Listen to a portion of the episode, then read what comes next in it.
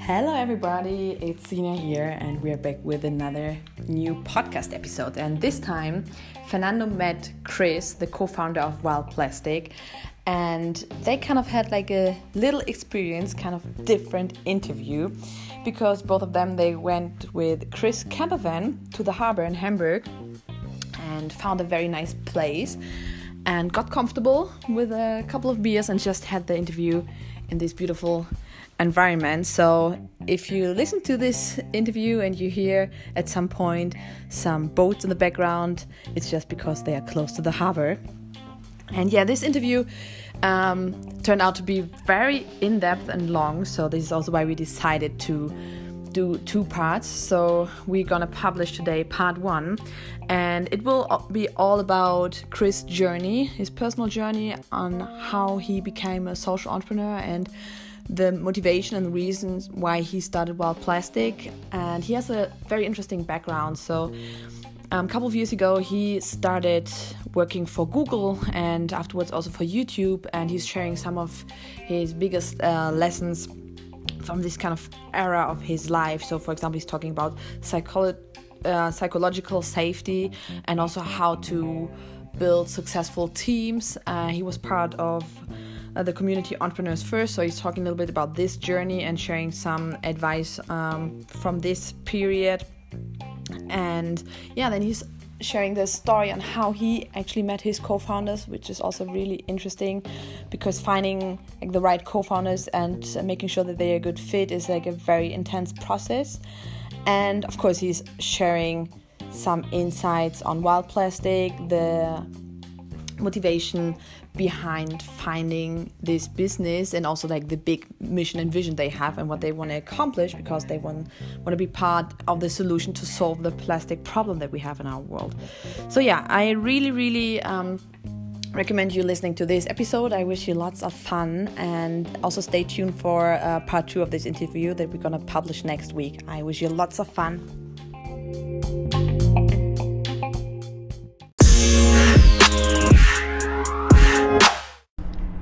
Hello, Chris. Welcome to the show.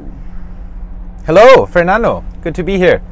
Well, I am really looking forward actually to this conversation. And for everyone listening, we are at the camper van of Chris.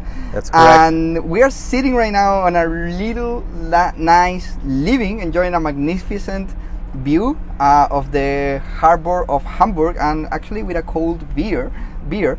So, yeah, first things first, and cheers, you guys, for everyone listening, and cheers, Chris. Cheers. Uh, thank you for having me here. To you. so, yeah, uh, Chris, um, you have a really interesting journey, and before maybe going into Wildplastic and the business and everything, I thought that would be um, really cool, you know, and really interesting to rewind a little bit on on your past and to try to connect some dots and because it looked like you have a really entrepreneurial spirit and mindset for a very young age.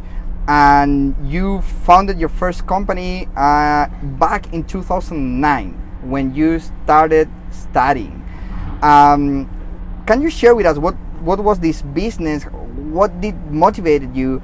And why did you decide to start this business? Um, oh early days fernando early days. Um, so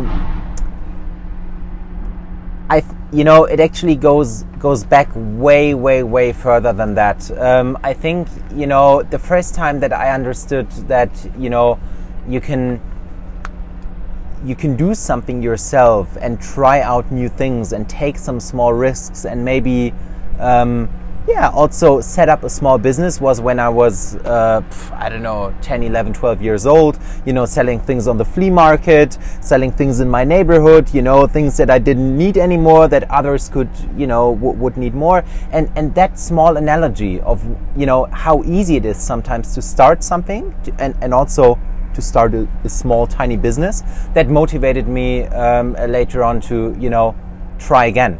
And the story is um, one of my best friends, Julian, he I got to know him in New Zealand, uh, and we uh, he, he's from Hamburg. So um, cheers to you, Julian. Uh, he um, he and I we shared a passion for skateboarding and longboarding, and we both realized, man, there's such so many or so few good brands here in Europe or here in Germany available to us. And there's such epic brands in, in the States, in New York, such as Boston Boards. Why not get them over? Why not get them to the streets of Hamburg, mm. of Berlin, of Cologne, etc.? And yeah, so long story short, we we just imported these boards, you know, with our pocket money. Um, we could afford, I think, 20 boards at the very beginning and then we sold those 20 boards, reinvested that entirely into 40 new boards, reinvested that into 100 new boards, and, and so on and so forth. And yeah, after five years, we had a small business running. Okay, and and what what do you think it's the uh, the beginning of this entrepreneurial mindset? Because you said you started when you were like 10, 11, doing some things. What what's that?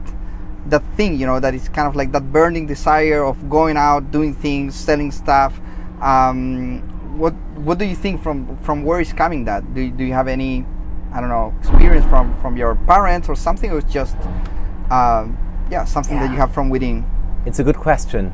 I so I you know I believe you need to try these things and see if it works for you or not. And I tried mm. it early on in like in the tiniest way you can imagine, selling things on the flea market or you know selling um, you know your your old toys on the street to other kids or whatever.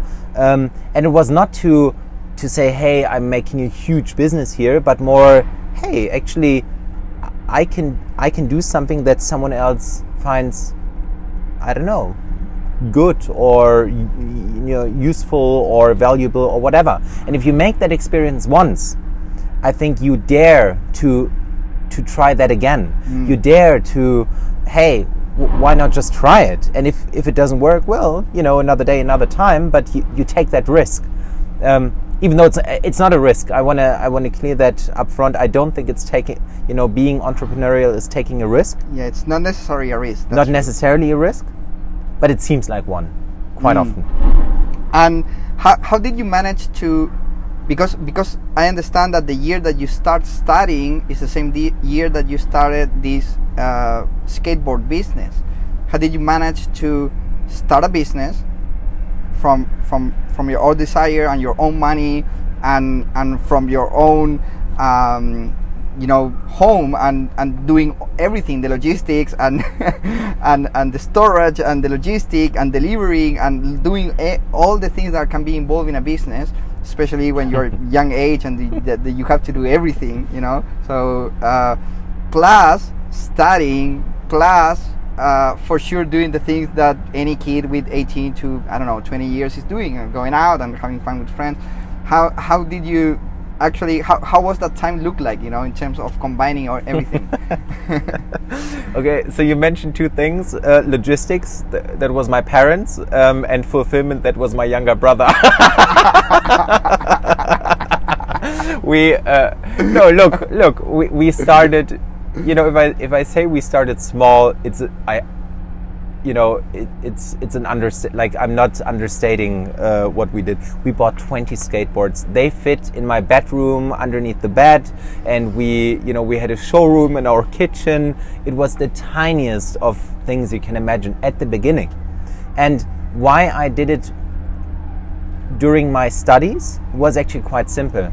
I everything I needed to run that business I happen to learn at university. You know, it mm. you know whether it's accounting or um, um, you know by writing a business plan or you know making a, a com competition analysis or whatever you name it i learned it theoretically at university and here i was you know 19 years old 20 years old with a specific idea that i could apply all those theories to and i loved it Perfect. So you were in the classroom learning on these things, and your your in your mind you were immediately how can I apply this into my business? Exactly. That's and fantastic. you know, I I certainly wasn't the the one with the best grades. I I, I was pretty average, to be honest. But I I would say I was one of the most curious guys because when accounting is probably the most you know no offense, but it's probably the most boring subject of all subjects during studies unless you have to do accounting in the afternoon and run a business you run a business and you really need to figure out how to you know do that tax uh, uh, uh, report in the afternoon Yeah, and makes sense.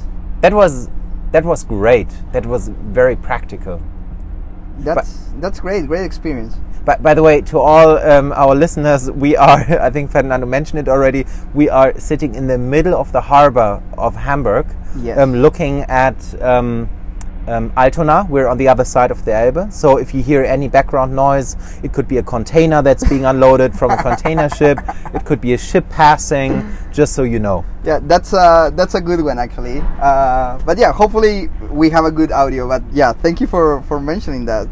Uh, now from from you studying university, I, I- I just want to try to you know to paint the picture. You know, so also for everyone listening, you were studying, you were learning, you were applying these things into your business, and well, you you were studying here in Germany. You know, so um, and then you decide to stop this business, you finish your studies, and you move to a, another country, in this case to Ireland, to work for, I think, like the most biggest company uh, in, in, in the, in the uh, tech world, you know, like Google. uh, how, uh, I mean, first of all, how that happened, and what's, you know, like the, what did motivated you and uh, yeah how was that that experience because it's really uh, like a big leap you know like a like a big difference Um, so technically, I didn't. I I didn't quit my uh, Urban Stoke, the company I was building with Julian, when I moved to Dublin uh, to Ireland, because we we kept it running. Julian was the man on the ground. We just we terminated it uh, two years later, but um, the decision to to leave Germany and go to Ireland was is actually looking back uh, really interesting because it was the exact opposite of what I was doing at Urban Stoke. That's why I'm we were running the smallest um, uh, and you know coolest skate shop you could imagine um, uh, um, in in Lüneburg or here in Hamburg. You know we. But we were the poorest of the poor. We had no, we, we didn't pay ourselves many uh, a a lot of salary. We reinvested everything into the company, and then you know you go to Google where they make you an amazing breakfast. They care for everything you you you, you know you can possibly care for, and it yeah it is an amazing employer. But why did I do this? That was the question. yes Um, I think I realized that I, I'm a young guy that has a lot to learn, and one of the best places to learn many of these things seem to be Google for me. Um, you know, the learning experience at, at Urban Stoke was unique. Absolutely. I learned many things I could not learn otherwise, but Google taught me and and and back in the day i believed that just taught me things that i am still using today that i'm still applying today and i saw how you know one of the most successful companies in the world is you know thinking about business about building amazing teams making strategic decisions you know scaling products from you know 1 to 10 within within the shortest amount of time. Yeah i think that was the main motivation to and, learn. and I I mean I understand then that you that you went there with with already with the mindset of I want to learn from a big player how to do business you know? Now you also mentioned that you learn a lot of good things that today you're applying. Can you can you maybe expand a little bit maybe in one or two specific things that you learn and that you're applying so maybe people that are listening here they can you know get an idea and maybe they can apply into the business and they can you know ra- grasp that learning uh, Yeah. about from from yourself Um, so, so there is a couple of things. The first thing is, um, you know, how do you organize a company that is, you know, globally active? You know, in, in San Francisco, Tokyo, Berlin, Everywhere, yeah. everywhere, everywhere. um, and well, how do you how do you efficiently organize a company today? to you know run a, a global business, but also align on things that you need to align on. I think that was an interesting, and, and Google does this really well by um, saying, hey, look, um, we are a global company with teams across the world, but um, they really build strong core teams around their competences, uh, competence, whether it's sales or marketing or whatever, and um, they somehow manage to really make simple decisions. Although one person is in Tokyo and the other is in San Francisco, um, but the the other thing is, and this is the most important that I learned: how do you build successful teams, and what what what does a successful team look like?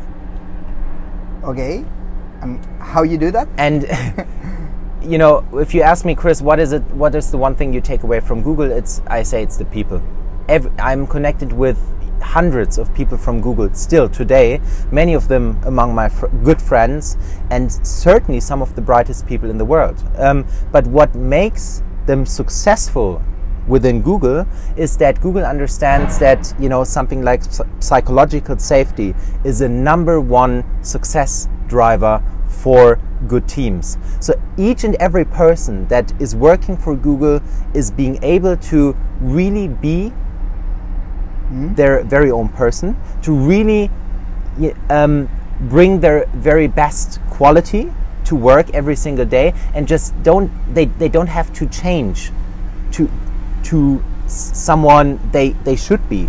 Um, and, and Google is just very good at building these teams and making sure psychological safety and um, as a pillar of success is being at the center of you know human no well human resources I don't like that word but you know building of, of yeah, team personal building development yeah, could be development like, yeah. yeah. wow thank you I, I, I, think also for, for everyone listening I, I just want to kind of like re-mention something that you already said twice, but I think it's really, really important and, and pure gold and a really good lesson. And for anyone that it's building a team or wants to build a team or that already have a team, psychological safety. Let the people and give them the space to be who they are. Uh, it's it's key to success. And and well, Google is doing this. We can agree if Google is a good or a bad business, but they know one or two things about business, and definitely if these are core lessons for them, I think this is definitely something that whoever is listening right now, you can apply to your business. Yeah, and, and just to add to this, I think Google was er, quite early pioneering these thoughts, but they're not the only ones. You know, if you look at companies across the board today, this is common sense to many. But to me, back in the day, it wasn't common sense. I think it was the first time that I that I encountered and, and thought about that idea. And so for me that was a was a really important lesson. Oh but but you know that that common sense is not that common you know? That's like true. the, the old that's saying true. you know yeah yeah yeah that's true. That's true. So yeah. sometimes these these things are, are really good you know to, to be repeated again and again especially when they are that important in order to build a team or organization. Now continue with the topic, you, you, you're in Google, you're in Ireland. So coming back, you know, to painting the picture of Chris. Uh, Ireland, another country, young, meeting, you know, really cool people, making new friends, working in this big corporation, learning a lot of new things. And then you move again, now from Ireland to London. And for, I mean, YouTube, that it's, it's it's a subsidiary, I, I think, from, mm-hmm. from, from Google. Uh, but anyway, move again, another company, maybe another culture. I'm not not sure. Maybe you can also uh, share a bit more, you know, about your experience. Uh, how how did that look like, you know, for you moving again and going into this journey, and uh, yeah, moving now to YouTube. Um, the decision was qu- quite clear. So I moved to YouTube. Um, when when did I move to? Uh, two years after I joined Google, and it was simply super interesting and probably the sexiest part of, of the Google universe. Um, telling stories was always very close to my heart, and I think there's no better platform than YouTube to for stories being told today, as it is. Mm. Um, and um, yeah, so the at one day in time, uh, by the way, the, the camper van we are sitting in, I purchased it in Ireland. I found it in Ireland, and ever since it has been on my side. So I moved from Ireland to the UK in ah. my camper van. Ah. I lived in my camper van for a couple of weeks in London. Then I found it and so on. So it's here now. So, so right now we are in the middle we, of the story. Then we are in the middle of the story. Exactly. in a very historical place in yeah. Hamburg as well. Yeah. So, so this. Yeah. Exactly. um, so yeah this this red camper van I, I bought in Ireland. Then moved to the UK to to continue working for YouTube. Um, culturally, it's different than Ireland, um, but not entirely different. Um, and the time there was equally amazing. I think you know again different people, a more creative approach to business, obviously, um, but um, still a global you know a global company that is still structurally yeah a global company and and with its pros and cons. Okay i understand. And now let's go to 2017 because I, I i understand also for for the previous conversation that we have here kind of like for the pre-meeting you know we have for the for the podcast you share with me your story. And 2017 seems to be like a pretty breakthrough year for for for yourself and and you decided to I, I understand to quit you know your job at YouTube. And and yeah before going into another question why did you decide to to to quit your job and leave YouTube? Um, I I think I quit because I I sensed that this was not what I wanted to do anymore. And it was it was not fueling my inner desire whatever that inner desire was I didn't know at the time. Yes. I couldn't tell. But I, you know, sometimes you have that gut feeling. Sometimes you have that instinct that tells you, hey, Chris, it's time to move on or it's time to do something different. And I've never felt it clearer than at that moment in time.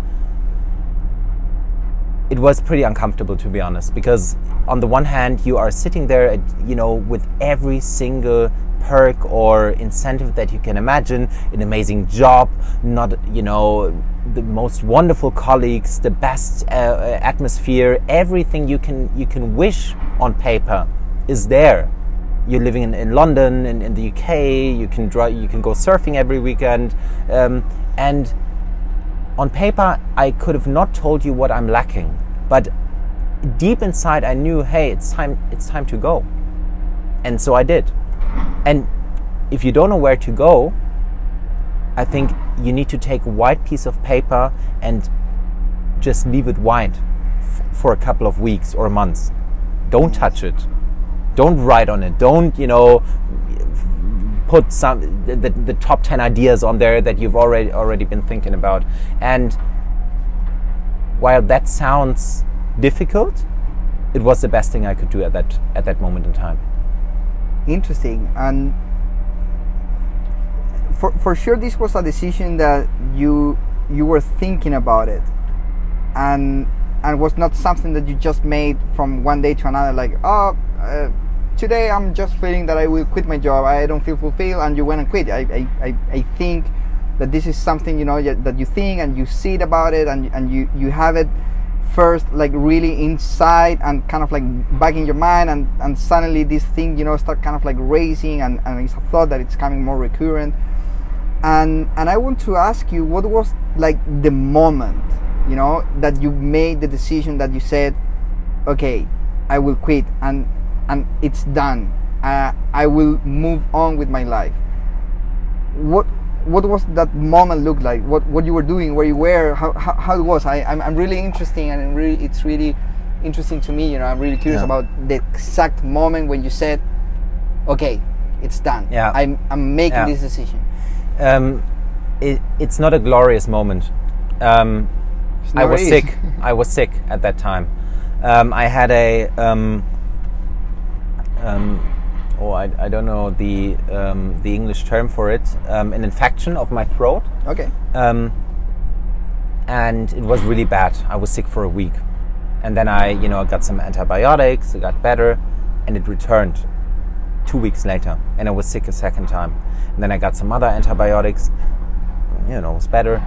and then it returned a third time and I was sick for you know almost net three to, three to four weeks, and I, th- I, had a lot of time to think and also to listen to my body and to myself.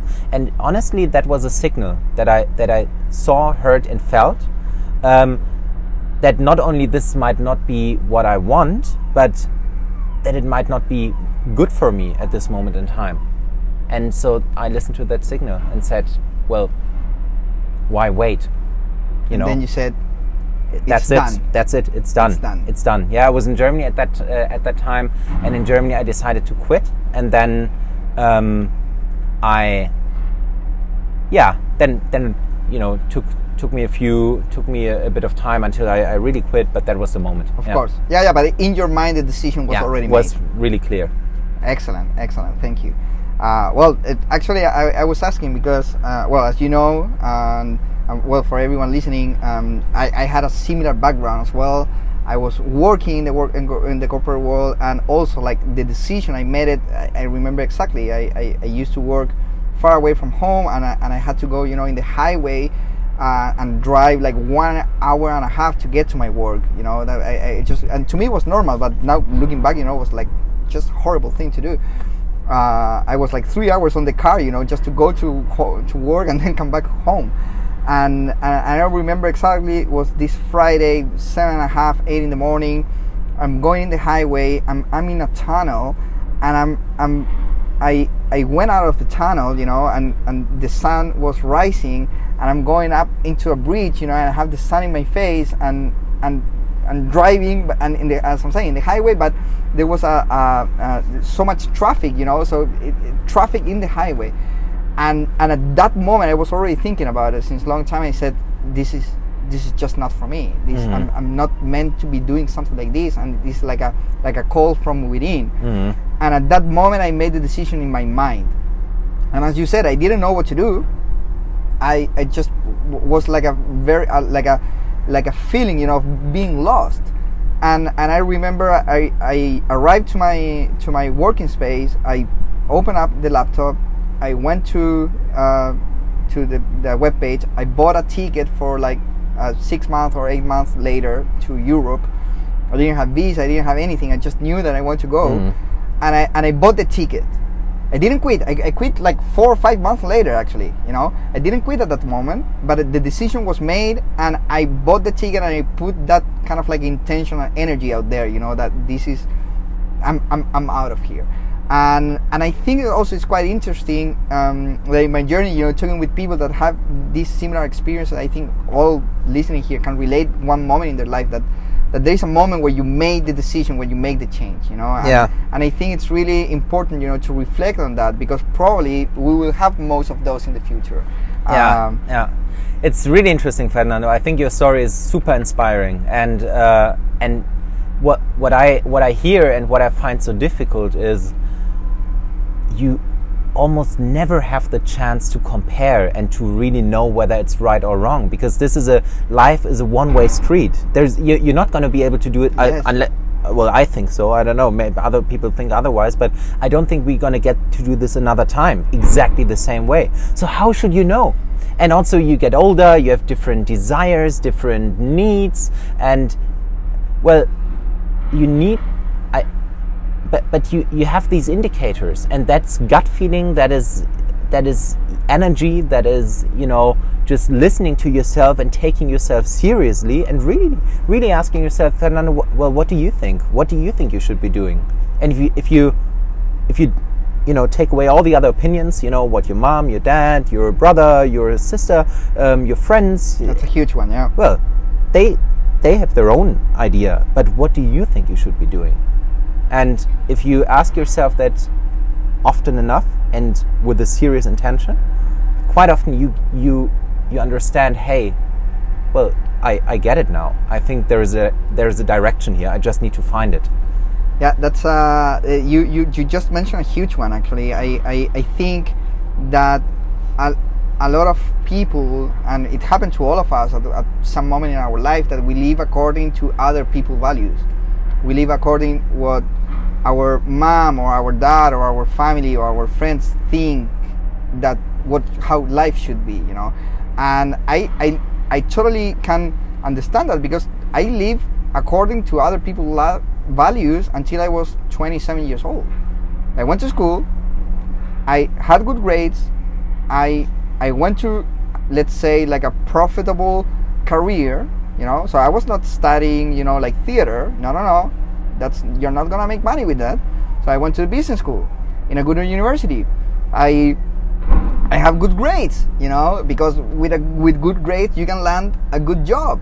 And then I had good grades. I, I graduated with you know with, with honors and this uh, this uh, uh, Latin word uh, the cum, cum laude or whatever thing. I don't even know where I have my, my title right now actually. And I, I, I graduated with that thing and I landed you know a really nice corporate job with as you said you know with good money with a lot of benefits and, and they take care of you and I did everything, you know, like by the book to find out then that I, am I'm not happy, mm. you know. So I kind of like felt really cheated, mm. you know. And I think it's really important. So for actually for for people here listening, when you feel that you're being cheated, it's because you're living your life according to other people's values. So it's really interesting, you know, and also your journey, you know, that you were able to really look yourself and look within what are your values, what are the things that you want to do, mm. and and really fo- follow that, you know, and you will know that because you will have a tear of inspiration. You know, I, I remember when I was buying those tickets, I had goosebumps. I have a tear of inspiration. I bought the ticket and and I, and I went to the bathroom. I remember, you know, and I was what I'm doing. I was shaking. I was kind of like crying. I, I, I what I'm gonna do, you know.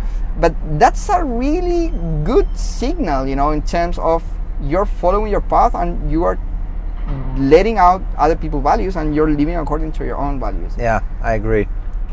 There, there's a um, j- just one last thing on on that mm-hmm. part. Um, there's an amazing um, talk by Marco Pierre White, who's a chef, who's one of the maybe the best chef in the world. Okay. Cook.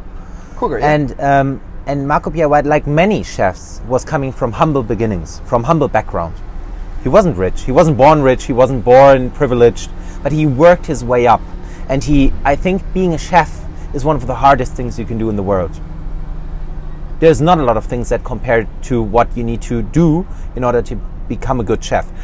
14, 15, 16 day uh, um, uh, um, hour days, um, seven days a week. You know, you get up at 3 a.m. You you just work your off.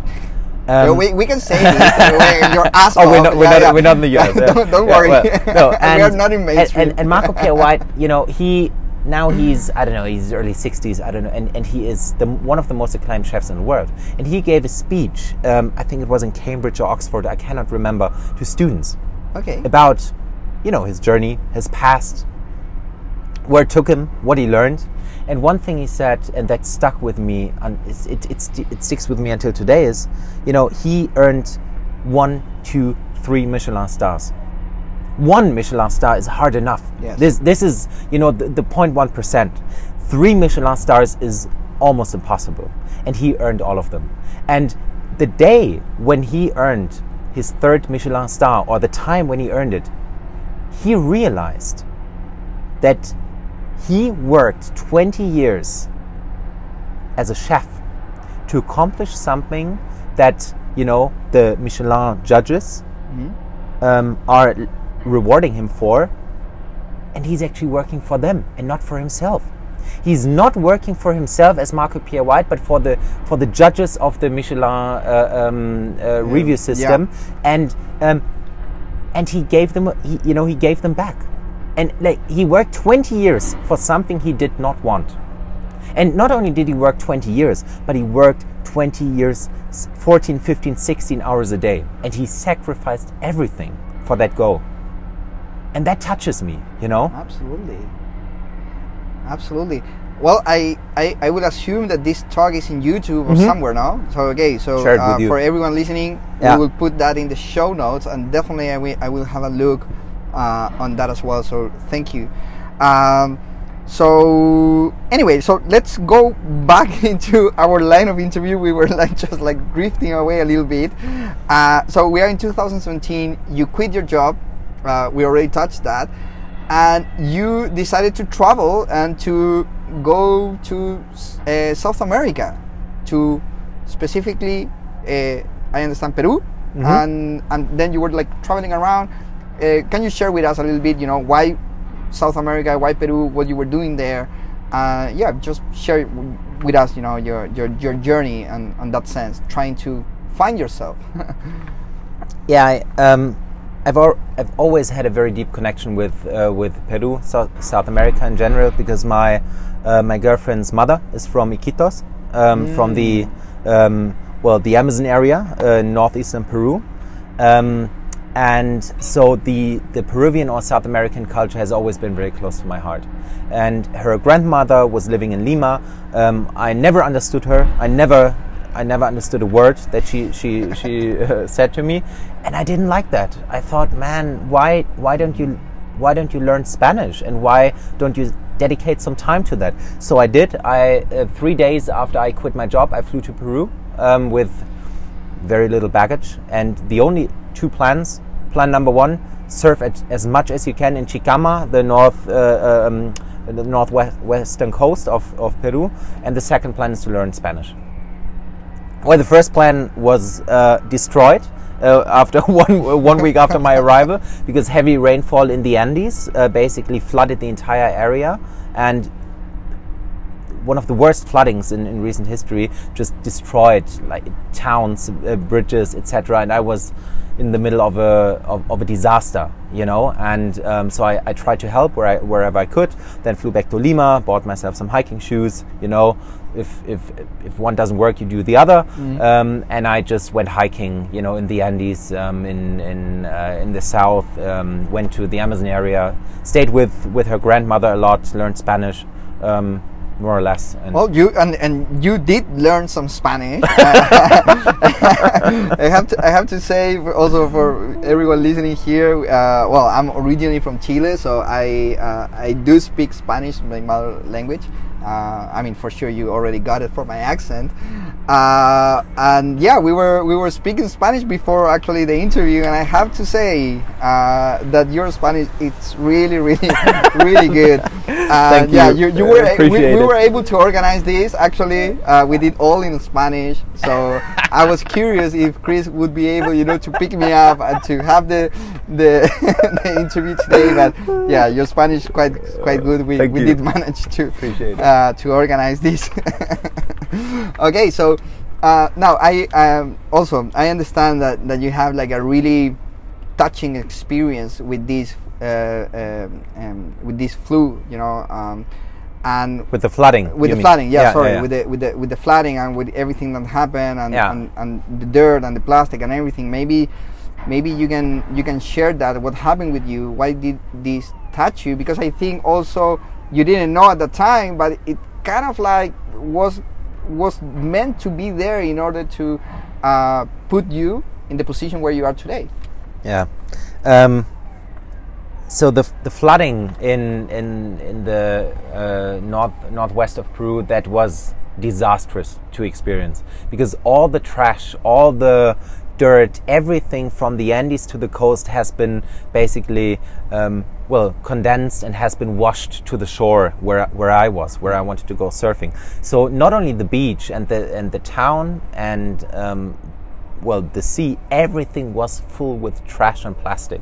Everything for i can show you pictures for weeks actually. Um, and the second experience was this was the beginning of my trip.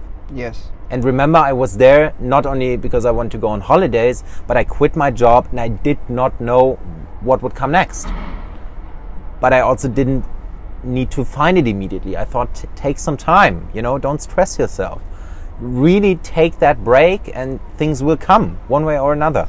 And at the end of my trip, four months later, I was, um, well, swimming in Iquitos in the Amazon area.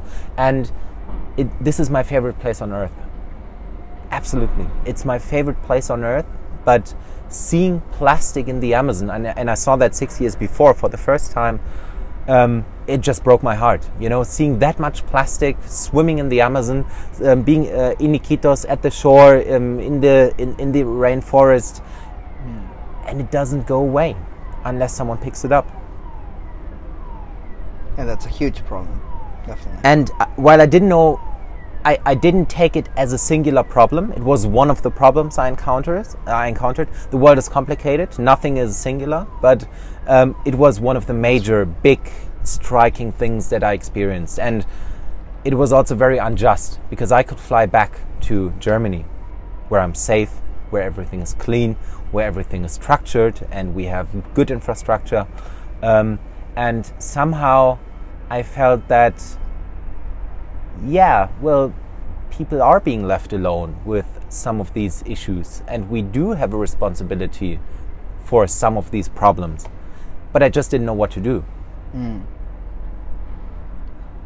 Yet, at Yet. that moment, you, you, you exactly. Yeah, yeah. But I mean, uh, uh, you know, sometimes you, you, hear these stories and you think, oh, it's all, it's all so obvious. Well, looking back, Of it's course. it's obvious. But at in that moment, it wasn't obvious to me. I didn't know how to solve that problem. I just knew there was a problem, and I kept on dedicating time to finding, you know, writing something on that white piece of paper that really meant something to me, and where I could contribute my qualities, my time, my commitment to something that you know I consider relevant. Mm, and and what's interesting as well um, to me, uh, to and um, like regarding your story, is that it's not only being able to identify a problem, because I think any idiot, you know, it's able to go out and see what's wrong. you know, that's, that's the easy part. But first of all, that was a problem that you care enough, so that was kind of like triggering within you something, you know, like some emotional response uh, that that put you in a position also to start thinking on which kind of solutions can I bring to this problem that I do care enough. Yeah, and you know what? I actually I don't think that I cared about the problem so much, but I cared about the people so much. And this might also be That's relevant because I was in Peru, and it, you know, it was, it's part of my family somehow, mm. you know, and I connected with so many people so strongly there that I, I think I empathized with them way more than I would usually do. And seeing what what structural problems they encounter and how unjust that is, because they are harder working than I was, than I ever was. They, many of them are surely smarter than I am. But being born in you know a poor area of Peru, um, be it the Amazon area or the Northwest Peru, where, wherever, just puts you at a disadvantage and it puts you in a structural situation where it's not only hard but almost impossible to you know do something against plastic waste and i'm, I'm not saying it's really important to not to, to, to, to not believe that you're the savior that comes to that region and saves the world.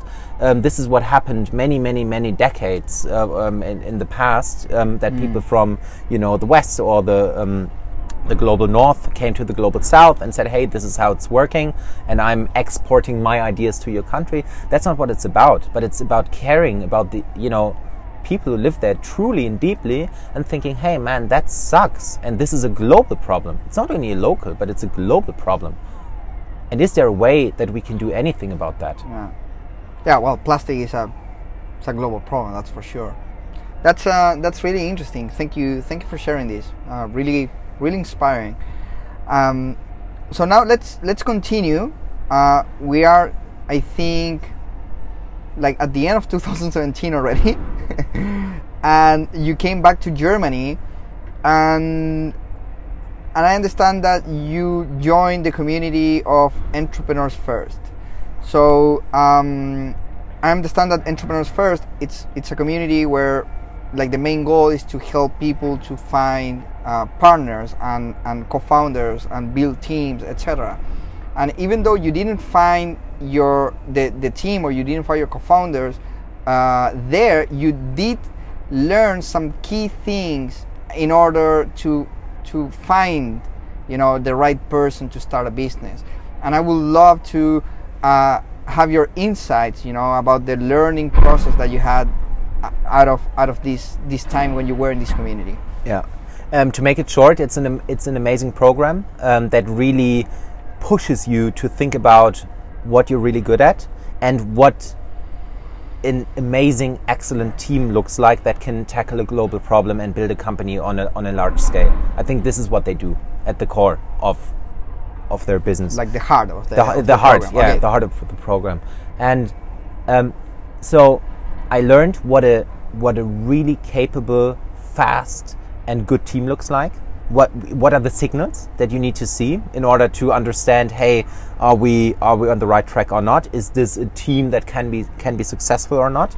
Like Okay, what, what are like one, two, or three signals that are like like the one, let's say the top two, three that Yeah. must be in a team that it's high performing team. Yeah. So um, high performing. So so one again. This comes from Google psychological safety. Everyone is not afraid to say things as they are. You know, call them out for what they are. If there's a problem, you just say it. You don't hold back. Number one. Number one. Um, number two, um, you have diversity in the team. If there is five guys or girls with the same set of skills, they are not complementing each other. And it happens so often. You look for like minded people, you go for people that have the same qualities and that have the same opinion on the same things. That's And that's how that's you pick your friends. Yeah, that's how you pick your friends, and this is how you pick your co-founders quite often as well. And then the third is just a performance-based um, um, indicator. If you bring rapid results to complex questions, um, you can be sure, you know, and, and, and results uh, shouldn't be the end result, but just progress. If you progress on complex things quickly and you understand, hey, you know, yesterday we didn't know how to solve this, but today we have an idea, and tomorrow we are actually working on a, on a prototype for that idea, you know you're onto something. And if you're thinking and debating about the same problem for two weeks, and you just don't you don't go further than that you don't go beyond debating you know you're in a bad team so speed diversity and psychological safety i think these are the three um, i you know um, indicators that tell me hey this is a good team Excellent, excellent. So those, I can see there were like some some of the learnings that you have at that time. Um, so thank you, thank you for sharing. And and actually, I agree, especially with the last with the last one. I think speed of implementation it's it's key. It's key.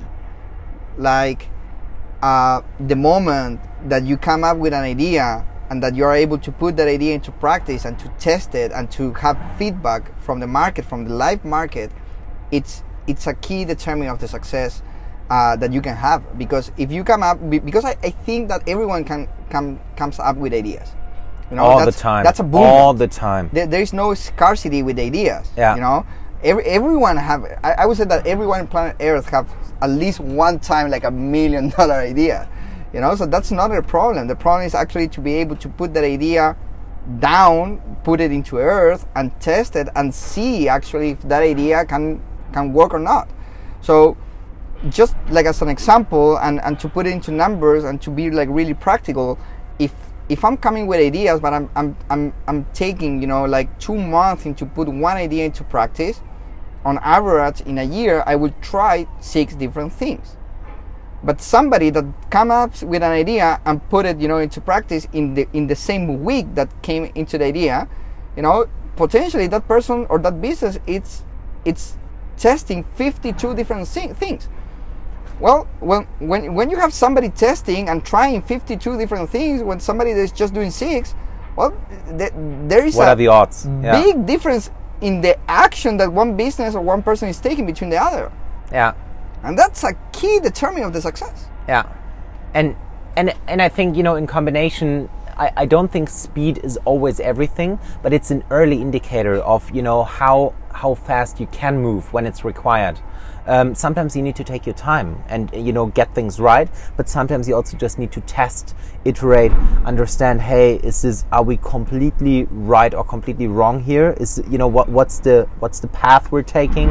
Um, so yeah, that those were the learnings But yeah, from, but, from that but, period. but I think especially for the world, you know, of startup or smaller businesses um, that that need you know to test and try Yeah. I, I, I think it's very applicable you know And, uh, uh, the, the concept that we're talking about and there's so many other lessons I learned. For example, you know, everyone has ideas, and when you go when you go to your mom or your friends and you ask them, "Hey, man, I or Hey, mom, I I've got this idea, and I would like to, you know, I've got this van, and I would like to um, build something um, so the van um, never."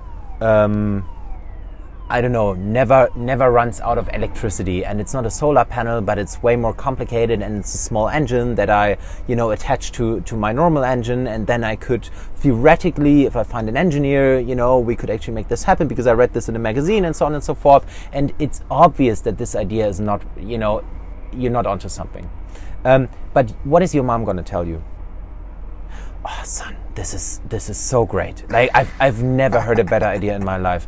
I think you're a brave young man and you're doing amazingly well and i'm glad you're doing this and I I would support you with whatever i can. And your friends are going to tell you the same thing unless they're really good friends. And all of a sudden you as a young man or a young woman you think hey i'm onto something. I'm gonna and and this is the mom test. So this is uh, this is something we did. Don't ask your mom for feedback but ask you know um, ask other people you don't really know in a structured way without pre um, pre answering the, um, the the question you know? Don't a- don't ask leading questions. Hey don't you think this is an amazing idea? It's a horrible question. But if you ask an open question well is your car has your camper van ever run out of electricity? And if the answer is no there's not a problem. Okay? Well you move on.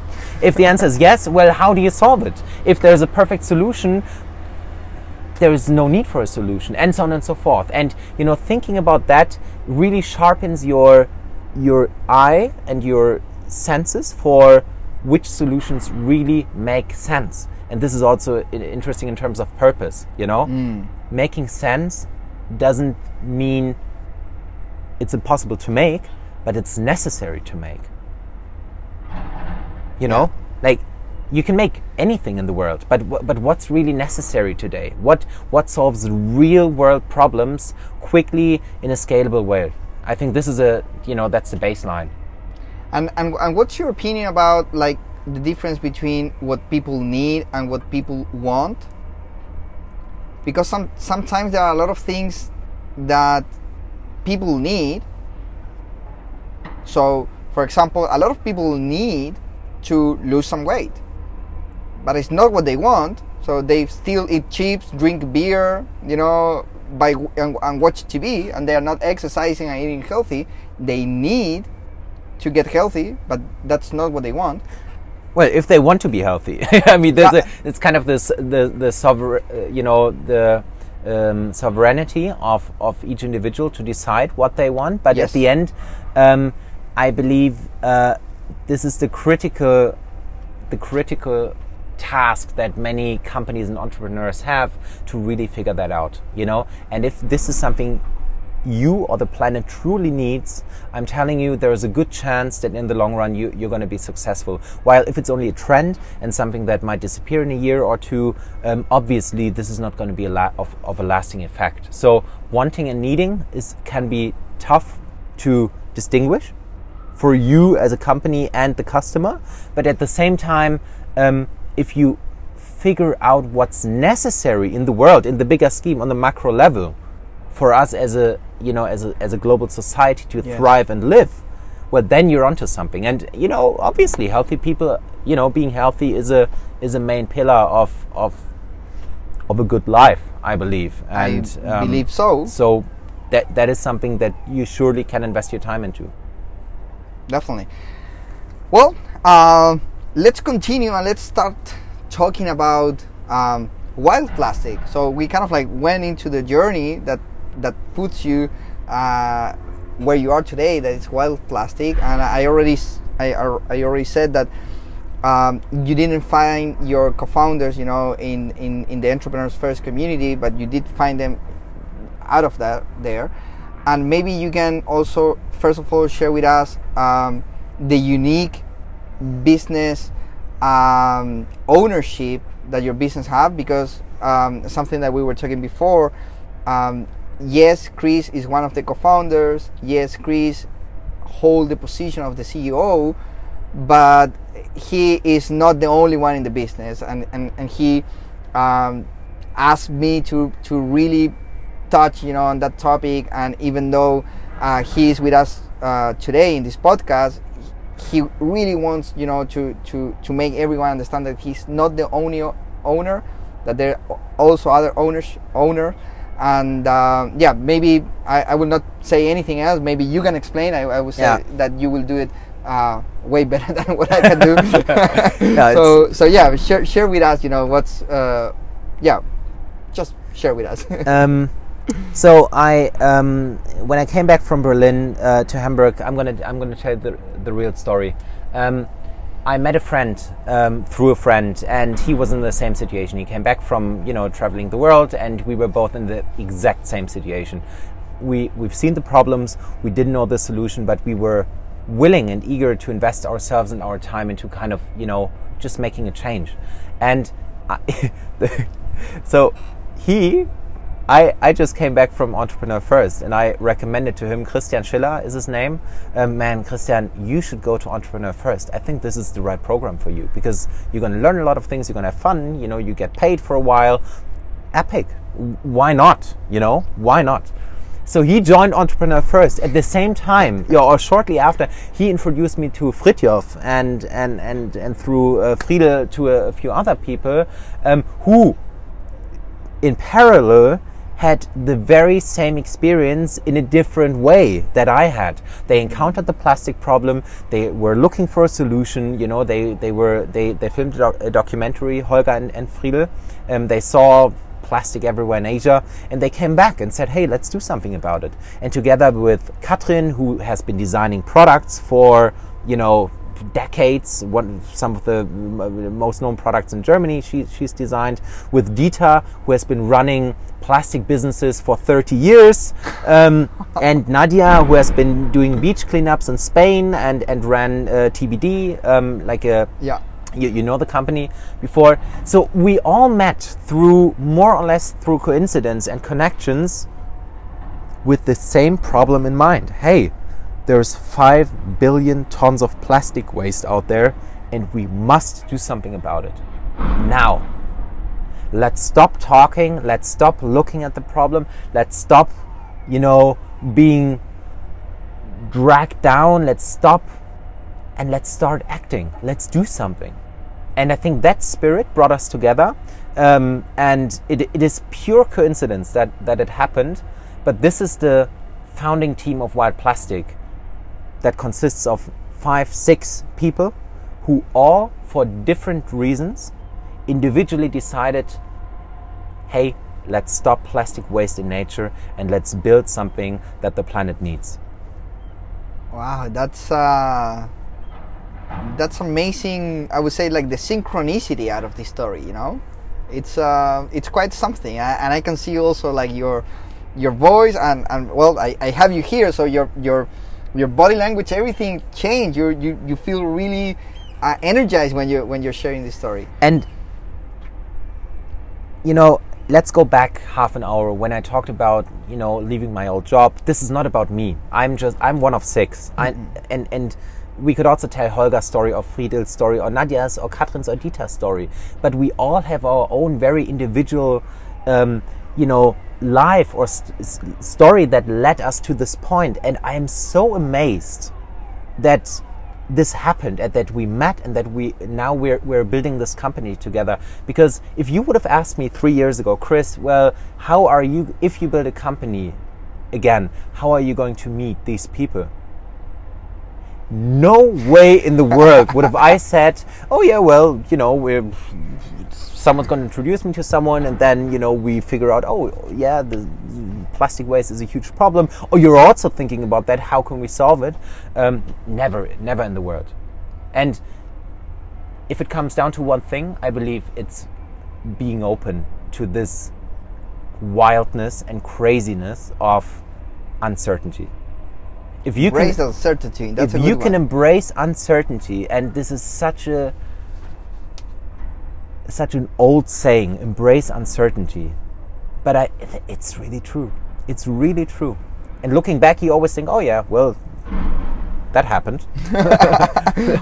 yeah. Uh, well, looking back is how we connect the dots, actually. So mm. uh, that's that's why also um, I wanted to go into your journey and to paint the picture to really understand, you know, uh, your your your mission and the vision of Wildplastic. Now, um, what about the purpose economy? What what's the purpose economy? How did you find out about the purpose economy? And and yeah, how how did you you you, you told me before also that you're the youngest company into the purpose economy. Maybe you can share uh, more about this, you know, with yeah. uh, with us. Yeah. Okay. Uh, are we okay on time? Yeah, yeah, yeah, we're fine. Yeah, Perfect. yeah, we're okay. fine. This, this, this, is a long format podcast, so uh, everyone Excellent. listening, I think, already, yeah, already know about this. Very Normally good. Very good. One hour and a half, two hours. So, okay, cool. Um, yeah, um, uh, we we are on schedule. Perfect. um,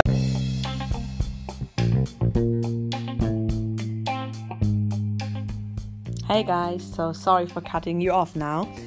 But yeah, that was already the first part. I hope you enjoyed it. I hope you got some inspiration from Fernando and from Chris in their conversation.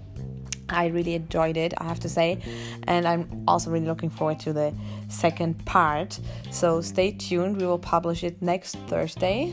And if you want to check out our previous podcast episodes, you can find them on our website um, www.forchangemakers.com and also check out uh, the show notes of this episode because you're going to find all the links that uh, Chris and Fernando mentioned um, within their conversation.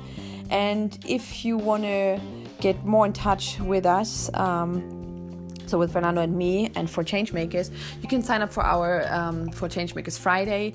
It's our weekly newsletter where we keep you posted with different kind of topics that we're exploring right now. So we're gonna share with you templates, some blog posts, uh, podcast episodes that we listen to that also gave us uh, lots of inspiration, some videos, everything that is interesting for social entrepreneurs and people that really have ambitious goals and want to thrive with their social business. So, yeah, sign up for it on our website. And um, if you want to give us some feedback on our podcast or if you have any questions related to social entrepreneurship, yeah, just send us an email to team at forchangemakers.com and we would love to chat with you. So, I wish you an awesome day and I'm looking forward to talk to you anytime soon.